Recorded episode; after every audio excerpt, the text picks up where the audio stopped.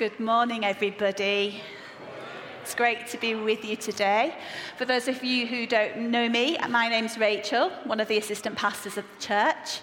Um, my main role at the church is to look after the families ministries, so from the very young children in, in Vineyard Kids right up to the elderly in our later life ministry and everything in between. Um, I'm married to Andy, who happens to be serving in kids today.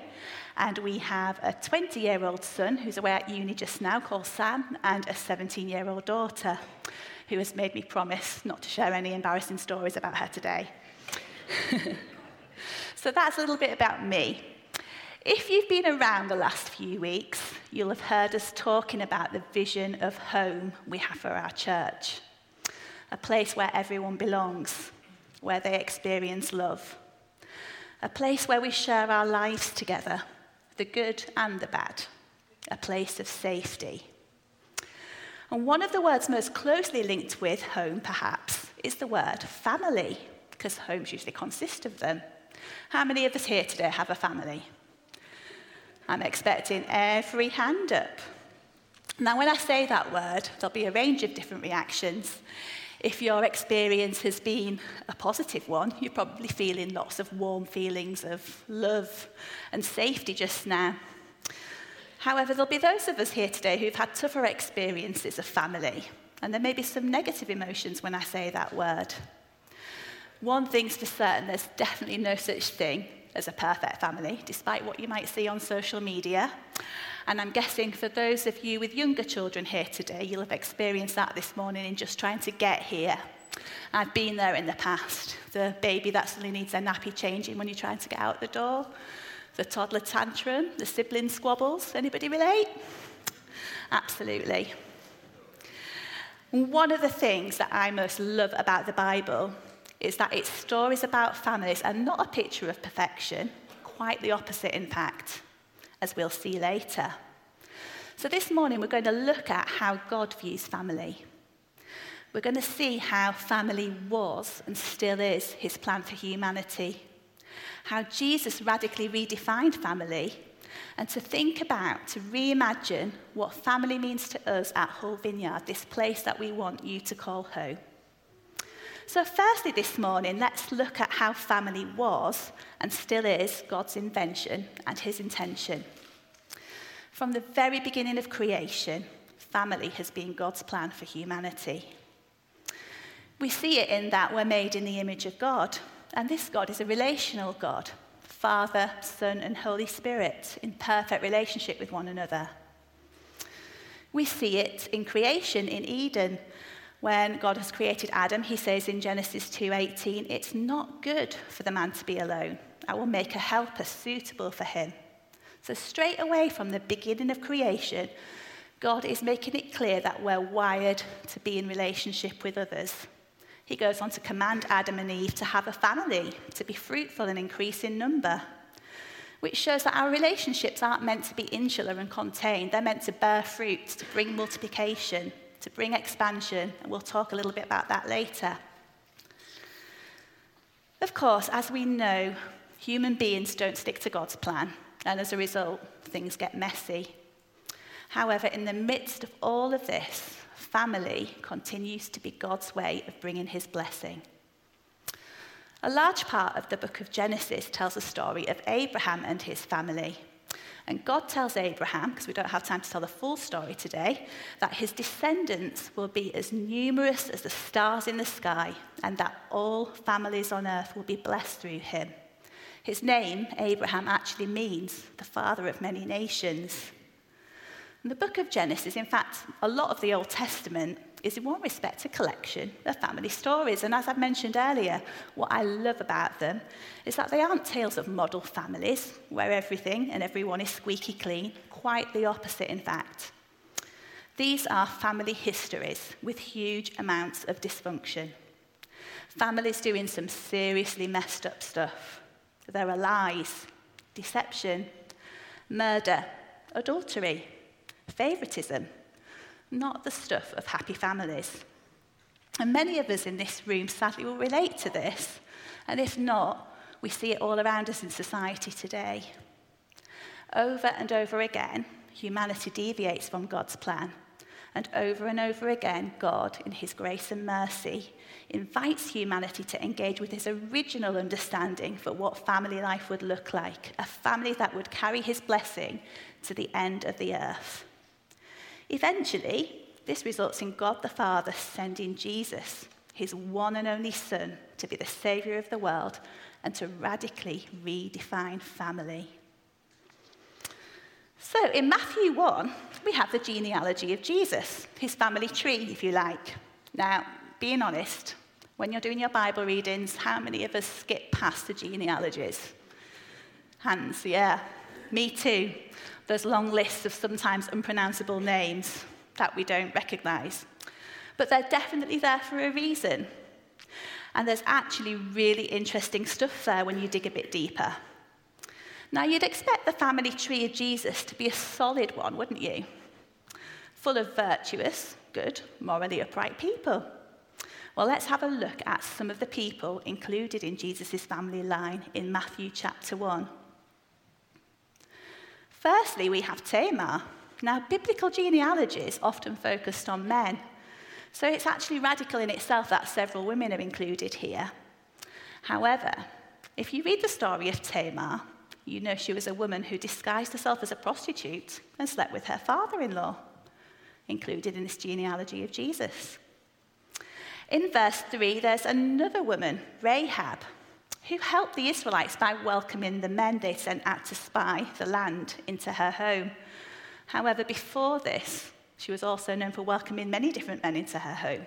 She was a prostitute of dubious repute, again included in Jesus' family line. Finally, we have a very, what we would call morally upright character, Ruth. And if you haven't read the story of Ruth, it's a beautiful story found in the Old Testament. But what is significant about Ruth being mentioned is that she would have been seen as a foreigner. She was a Moabite, not an Israelite. So Jesus' family tree expands beyond the Israelites, a reminder of the promise to Abraham and eventually Jesus that all family on earth would be blessed. Now, Bathsheba isn't mentioned directly, but she is referred to in verse 6 as Uriah's wife. And again, if you know that story, to cut a long story short, when King David saw Bathsheba, she was a very attractive woman, he desired her. He asked her to be brought to him, committed adultery with her, got her pregnant, and to try and cover it all up, had her husband murdered. Again, not a family you'd expect to see in the line of Jesus. And last of all, we have Mary, and we know differently about the mother of Jesus, but to outsiders at the time, she was an unmarried teenager who got pregnant. All of these messy family histories get included in the genealogy of Jesus.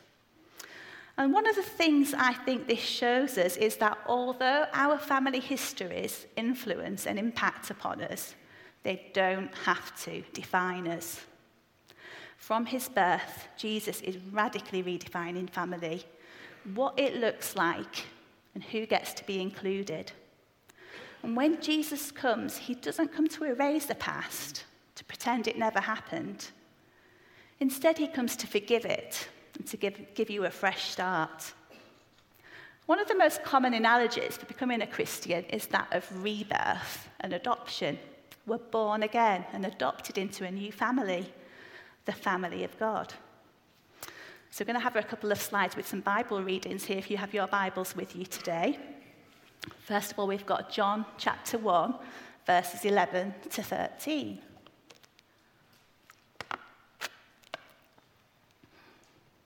In this passage, it says of Jesus, He came to that which was his own, the Jews, but his own did not receive him. Yet to all who did receive him, to those who believed in his name, he gave the right to become children of God.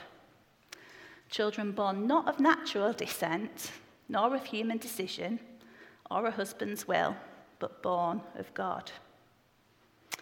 And again, in Galatians 3, verses 26 to 29, we see more about this new family that Jesus has for us. So in Christ Jesus, you are all children of God through faith. For all of you who were baptized into Christ have clothed yourselves in Christ. There is neither Jew nor Gentile, neither slave nor free, nor is there male and female, for you are all one in Christ Jesus. If you belong to Christ, then you are Abraham's seed and heirs according to the promise. And that's an amazing thought, isn't it? That because of what Jesus has done, that promise that we spoke about, given to Abraham all of those years ago, means us too.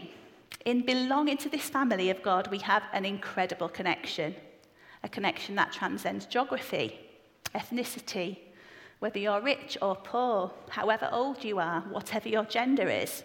And that is why this local church is so important. We need to be family with those around us, actively supporting and praying for each other. This church community is part of the family of God, the place we want people to call home, as we've been talking about so much the last few weeks. Like any family, and just like the family stories we've been talking about in the Bible, we come here with brokenness and wounds. But as we've just said, because of what Jesus has done, they don't have to define us. No longer is it just a set number of people that you have a blood relation with, but a family born of the Spirit. And our families are going to include people we don't expect to see, just like there were people we didn't expect to see in Jesus' family line. It's wonderful to look around at everybody today. I can see a sea of wonderful faces in front of me, but I also see many, many diverse faces, and that is wonderful, and it's how God intended it. The invitation to join this family through Jesus is for all people. In Acts 2, verse 16, Peter, quoting from Joel, told the people who had just experienced the coming of the Holy Spirit, In the last days, God says, I will pour out my spirit on all people. Your sons and daughters will prophesy. Your young men will see visions. Your old men will dream dreams.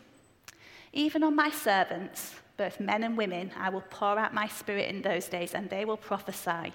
And everyone who calls on the name of the Lord will be saved. That word everyone is so important. Everyone who calls on the name of the Lord will be saved. There's no one excluded, no one disqualified. The early church continued the work of Jesus in redefining family and were known for looking after those that nobody else wanted to look after the marginalised, the rejected, such as the poor, the orphan, and the widow, not just their own community or their blood relatives.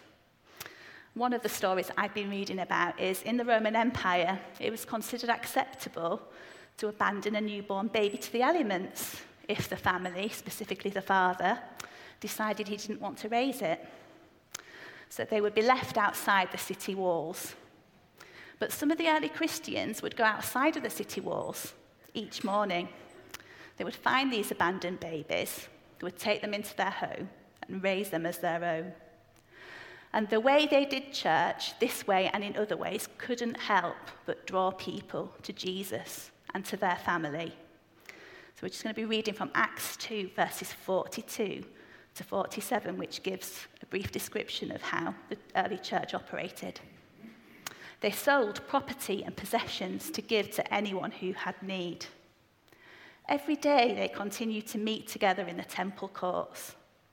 They broke bread in their homes and ate together with glad and sincere hearts, praising God and enjoying the favor of all the people. And the Lord added to their number daily those who were being saved. Isn't that the story that we would love to be hearing in this home, our family at Hull Vineyard? That we would model family so well that we would enjoy the favour of all the people and that we would have people daily coming to know Jesus and joining our family. And it's great to have a wonderful story from this week um, from the Alpha Meal um, which two of the Little Fishes mums went along to. Now, the Little Fishes leaders weren't aware that these mums were going to go along, so it was a lovely surprise for them. We have over 40 people attending Little Fishes each week, many of whom aren't Christians, and it's our constant prayer that these families would come to know Jesus through this group and engage in our wider church family. So I was so encouraged to receive a copy of this text, which was sent to Fee, one of the leaders of the group. It said, Just a little encouragement. I had the absolute privilege of sitting next to two mums from Little Fishes last night at Alpha. They were brilliant. God's already got one of them pegged as an incredible evangelist. She was so full of passion. She said, Well, I'm not sure if it's true yet, but if Christianity is, then everybody needs to know. We just need to tell everybody my family, my kids, everyone I meet. And the person who sent the text said, Little Fishes is doing a great thing. Now, we've heard about the exciting news about the Lighthouse Alpha, which is wonderful. Fee, Julie, and Beth are also in the process of discussing doing an alpha with some of the little fishes mums who find it hard to come out on, to, on an evening. And they're going to be announcing that in the near future, so I would love you to keep that in your prayers too. So, in this home of the Hull Vineyard, we want to rewrite the story of family, to reimagine what being a family looks like to us as a church. Here are some thoughts on what this looks like practically. First of all, we need to be connected. We don't want to be a group of people that meets once a week on a Sunday and then just goes back to living our individual lives. We don't want this because if you're just trying to live an individual life with God, then you're missing out on some of the greatest pleasure you can have walking intimately and closely with others. This is both for God's glory and your good. And it isn't just the Bible that says this. Every sociological study that anybody does tells us that we have more connections with people randomly and yet less intimacy and true connection than ever before. However many followers or friends we have on social media, people are lonelier than ever before. There's a loneliness epidemic out there. Many of you will have heard in the news recently about the, the suicide of Caroline Flack at the age of just 40. So here we have a high profile celebrity. Um, when I checked last week, she had 2.7 million followers on Instagram alone, so called friends. She'd been at the height of her career with worldwide fame and all of the money that comes from that. When an incident happening one night, resulting in her being charged and facing legal proceedings, dramatically altered her life as the media hounded her, as did the social media trolls making life so unbearable that she felt she had to end it.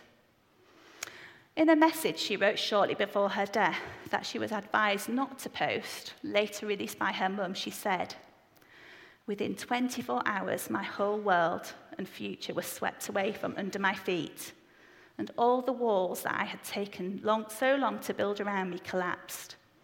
I'm suddenly on a very different kind of stage, and everyone is watching it. I've lost my job, my home, my ability to speak. And the truth has been taken out of my hands and used for entertainment.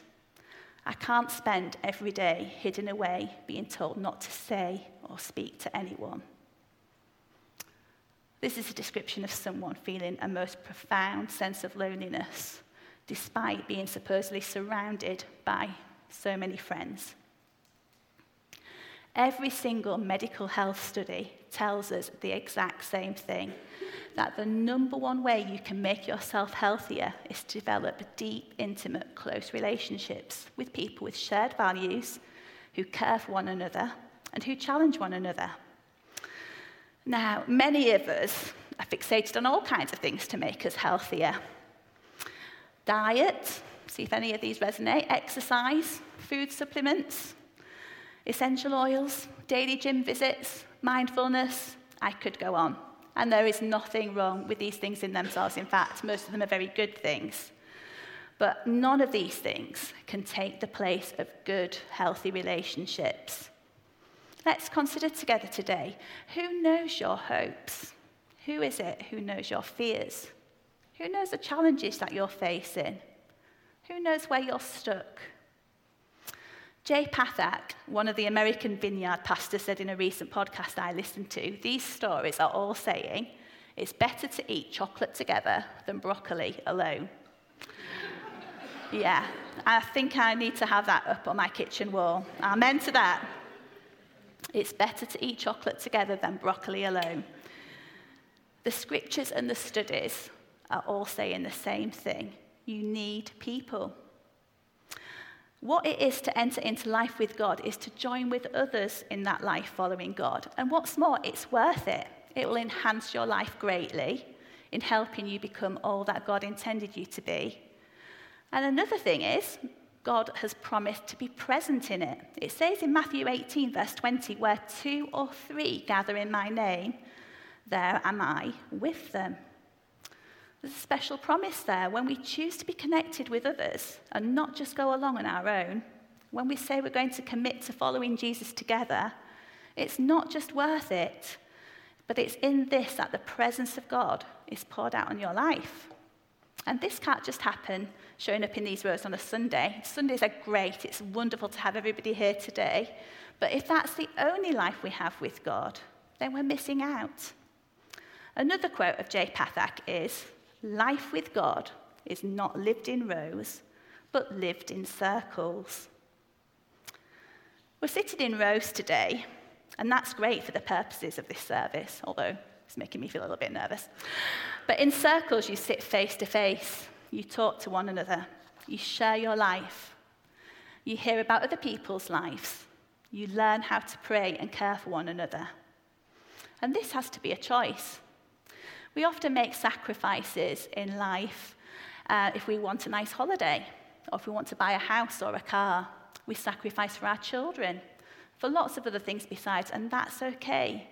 But the Bible's really clear that it's for your good and for your pleasure for you to sacrifice, to live life intimately connected with others. And in the life of our church, we've created lots of ways for you to do this, whether it be serving on a team, going along to a home group, or Alpha, Little Fishes toddler group, men's nights, ladies' nights, and lots more besides. Andy and I have the privilege of leading a home group in Beverley every Wednesday evening, where we do sit in a circle, not in rows. We're a little bit crammed in at the moment, there's so many of us, in fact. And what I love about it is that there is no other context in which this particular group of people would naturally meet together other than because of our shared faith in Jesus and wanting to follow Jesus together. We have people from age 22 to someone in their 70s who we pick up and return to a care home, with every decade represented in between. So our home group spans six decades at the moment. We have people who are single, married, have experienced the pain of divorce or the loss of a spouse. We've got those with young children, those with no children, those with teenagers or grown children, those who are now retired. And it's beautiful, and I never fail to leave feeling blessed. What's more, I believe it pleases the heart of God as we encourage and challenge each other and we bear each other's burdens. This is being family, I believe, as God intended it. We need to be connected. The unity that comes from this is a witness to the watching world. And that's wonderful as we also need to be inviting and connecting with people who don't yet know Jesus. If we don't leave this place to scatter and gather, we won't see the full blessing God has. We want to always be looking to extend the boundaries as to who we let into our lives single, married, widowed, divorced, rich, poor, old, young. We want all to find Jesus and a home where they belong. And this is so needed in our society today. I don't need to stand and explain to you the brokenness around us. You see it all of the time. I would like to highlight two articles written by American scholars on the family in this last month, as they bring home a lot of what I've been talking about today.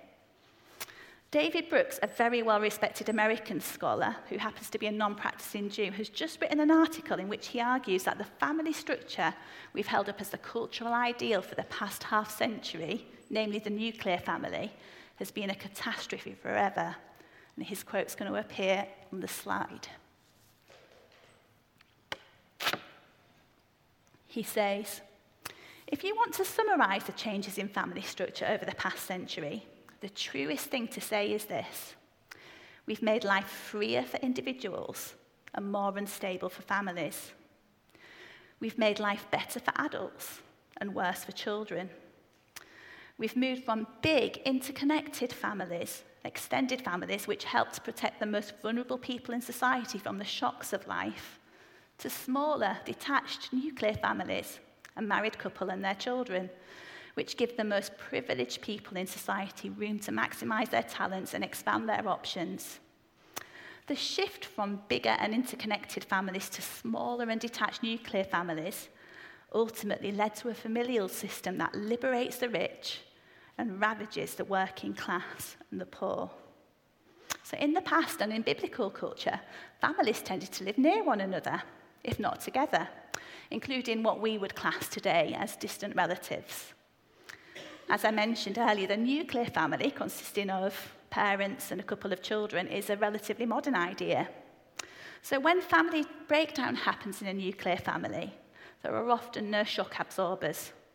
The end of that relationship is the end of the family as it was previously understood.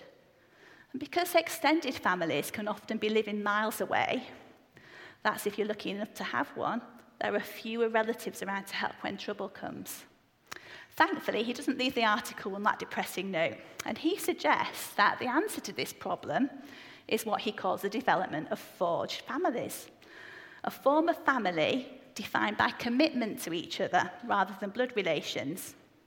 Now, there happened to be a Christian professor who was reading this article, and he felt the need to respond, suggesting that the Forge family can actually already be found in an institution so familiar to us that its routineness makes us blind to its offerings, namely the local church. He writes, the local church is uniquely primed as in, and, in fact, is called to be the forged family for the unmarried, for single parents, and for the fatherless. It is there that the fatherless can find a fatherly example. For the person desiring family life, open seats at the family table provide a glimpse into the beautiful chaos of raising children. And it's in the church that young marrieds can learn from older married couples. It's why faith and healthy marriage go together. To understand the church as a forged family is to understand it as a place of welcome, habit, and nurture a place where those without a spouse or those who have experienced a breakdown in marriage or a parenting relationship can find grace and acceptance and the warm embrace of a family. Again, isn't that what we want our home at Hull Vineyard to look like? So, how are we responding to this as a church family? There are many things that we're doing already to extend the boundaries. You've heard about one from Claire this morning with the Lighthouse Project and the Alpha starting. We have Big Kitchen, where those who don't have a home or are hungry can come and be fed. We have the Little Fishes Toddler Group. We have Jesus at the Door. We have Later Life, the ministry to the elderly. We have Alpha. We have parenting courses. And I'm sure there are other things that I haven't mentioned. However, I'd love to highlight today two ministries that are on our heart that we would love to develop here. The first is Grow Baby. This is something we're hoping to start in the near future. Grow Baby's aim is to provide good quality, new and second-hand baby clothes and equipment for children up to five years old, completely free of charge, to anyone who needs it. Grow Baby is already successfully run in several vineyards around the country, helping families in need practically, but also establishing relationships with them in the hope of integrating them into church families. And many churches are seeing the fruit of that. A few of us recently had the privilege of visiting one of the Grow Baby projects that recently started, run by Bradford Vineyard. We spent the morning helping out one of their drop in sessions and in that two hour period, we were so moved at the impact that they're so obviously already having in their city. So I'm thinking of a story where there was a lady who came in who had three children. She came in with her social worker. And she had woken up one morning, said goodbye to her partner. Partner never returned home. And when she went to get some money out from the bank, she found that he'd wiped it clean. She had absolutely nothing. She said she had 75 pence in her purse. She didn't even have the money to buy her son a birthday card. It was his birthday the following weekend. To see her being helped, being prayed for, being loved, was incredibly moving. There were two Muslim ladies who I think had only recently come over to the country. They were actually in refuges because of domestic violence. They had very little communication, but what they did manage to communicate was that they had absolutely nothing. One was heavily pregnant with the first child, another had a little toddler. And again, the team were able to pray for them and help them and equip this new woman with everything that she would need for the baby. And Hannah, the lady who runs the Grow Baby project there, actually had a picture for us as a church as we were praying together later on. And she's never ever visited our church before. And in this picture, she said that she saw people coming in through some entrance doors and seeing some beautiful cakes and coffee on a cafe bar counter. Sounding familiar, isn't it? They were drawn to an incredible aroma. Not just the aroma of the cakes, but she felt that it was a spiritual aroma, the aroma of Christ. She said there were tables with chairs around them where people were getting the help that they needed. And one by one, they were being taken to a room to get the clothing and equipment that they needed which is pretty much how we had been discussing setting this up as a church. So we took that as confirmation that we're going in the right direction. And the stories that I've just shared very briefly there today, I'm sure we could tell a hundred times over, a thousand times over in our city. Those people are out there waiting for that help. I'm so thrilled that we've already had a few people from our church family expressing interest in helping with this project. One of them said to me that had she not had this kind of help when she had her first baby, she doesn't know how she would have managed. And if it's something that you feel God's putting on your heart, we would love to hear from you too. The other thing, the other ministry area we would love to develop is making our church a family that actively seeks to welcome and include people with additional needs, whether they be physical or learning disabilities, people on the autistic spectrum, or anything else that may hinder people fully entering into the life of our church family. We know there are families out there that feel incredibly isolated and alone, but who feel unable to come to church and be involved in giving and serving because we're just not well equipped enough to meet their needs just now. And we want these precious people, precious to Jesus, just like everyone else, to find family here and to be helped to fulfill the calling God has for their lives. So, again, if you have thoughts, vision, ideas, how we can take steps in the right direction here, it's going to be a longer process, but we would love to hear from you.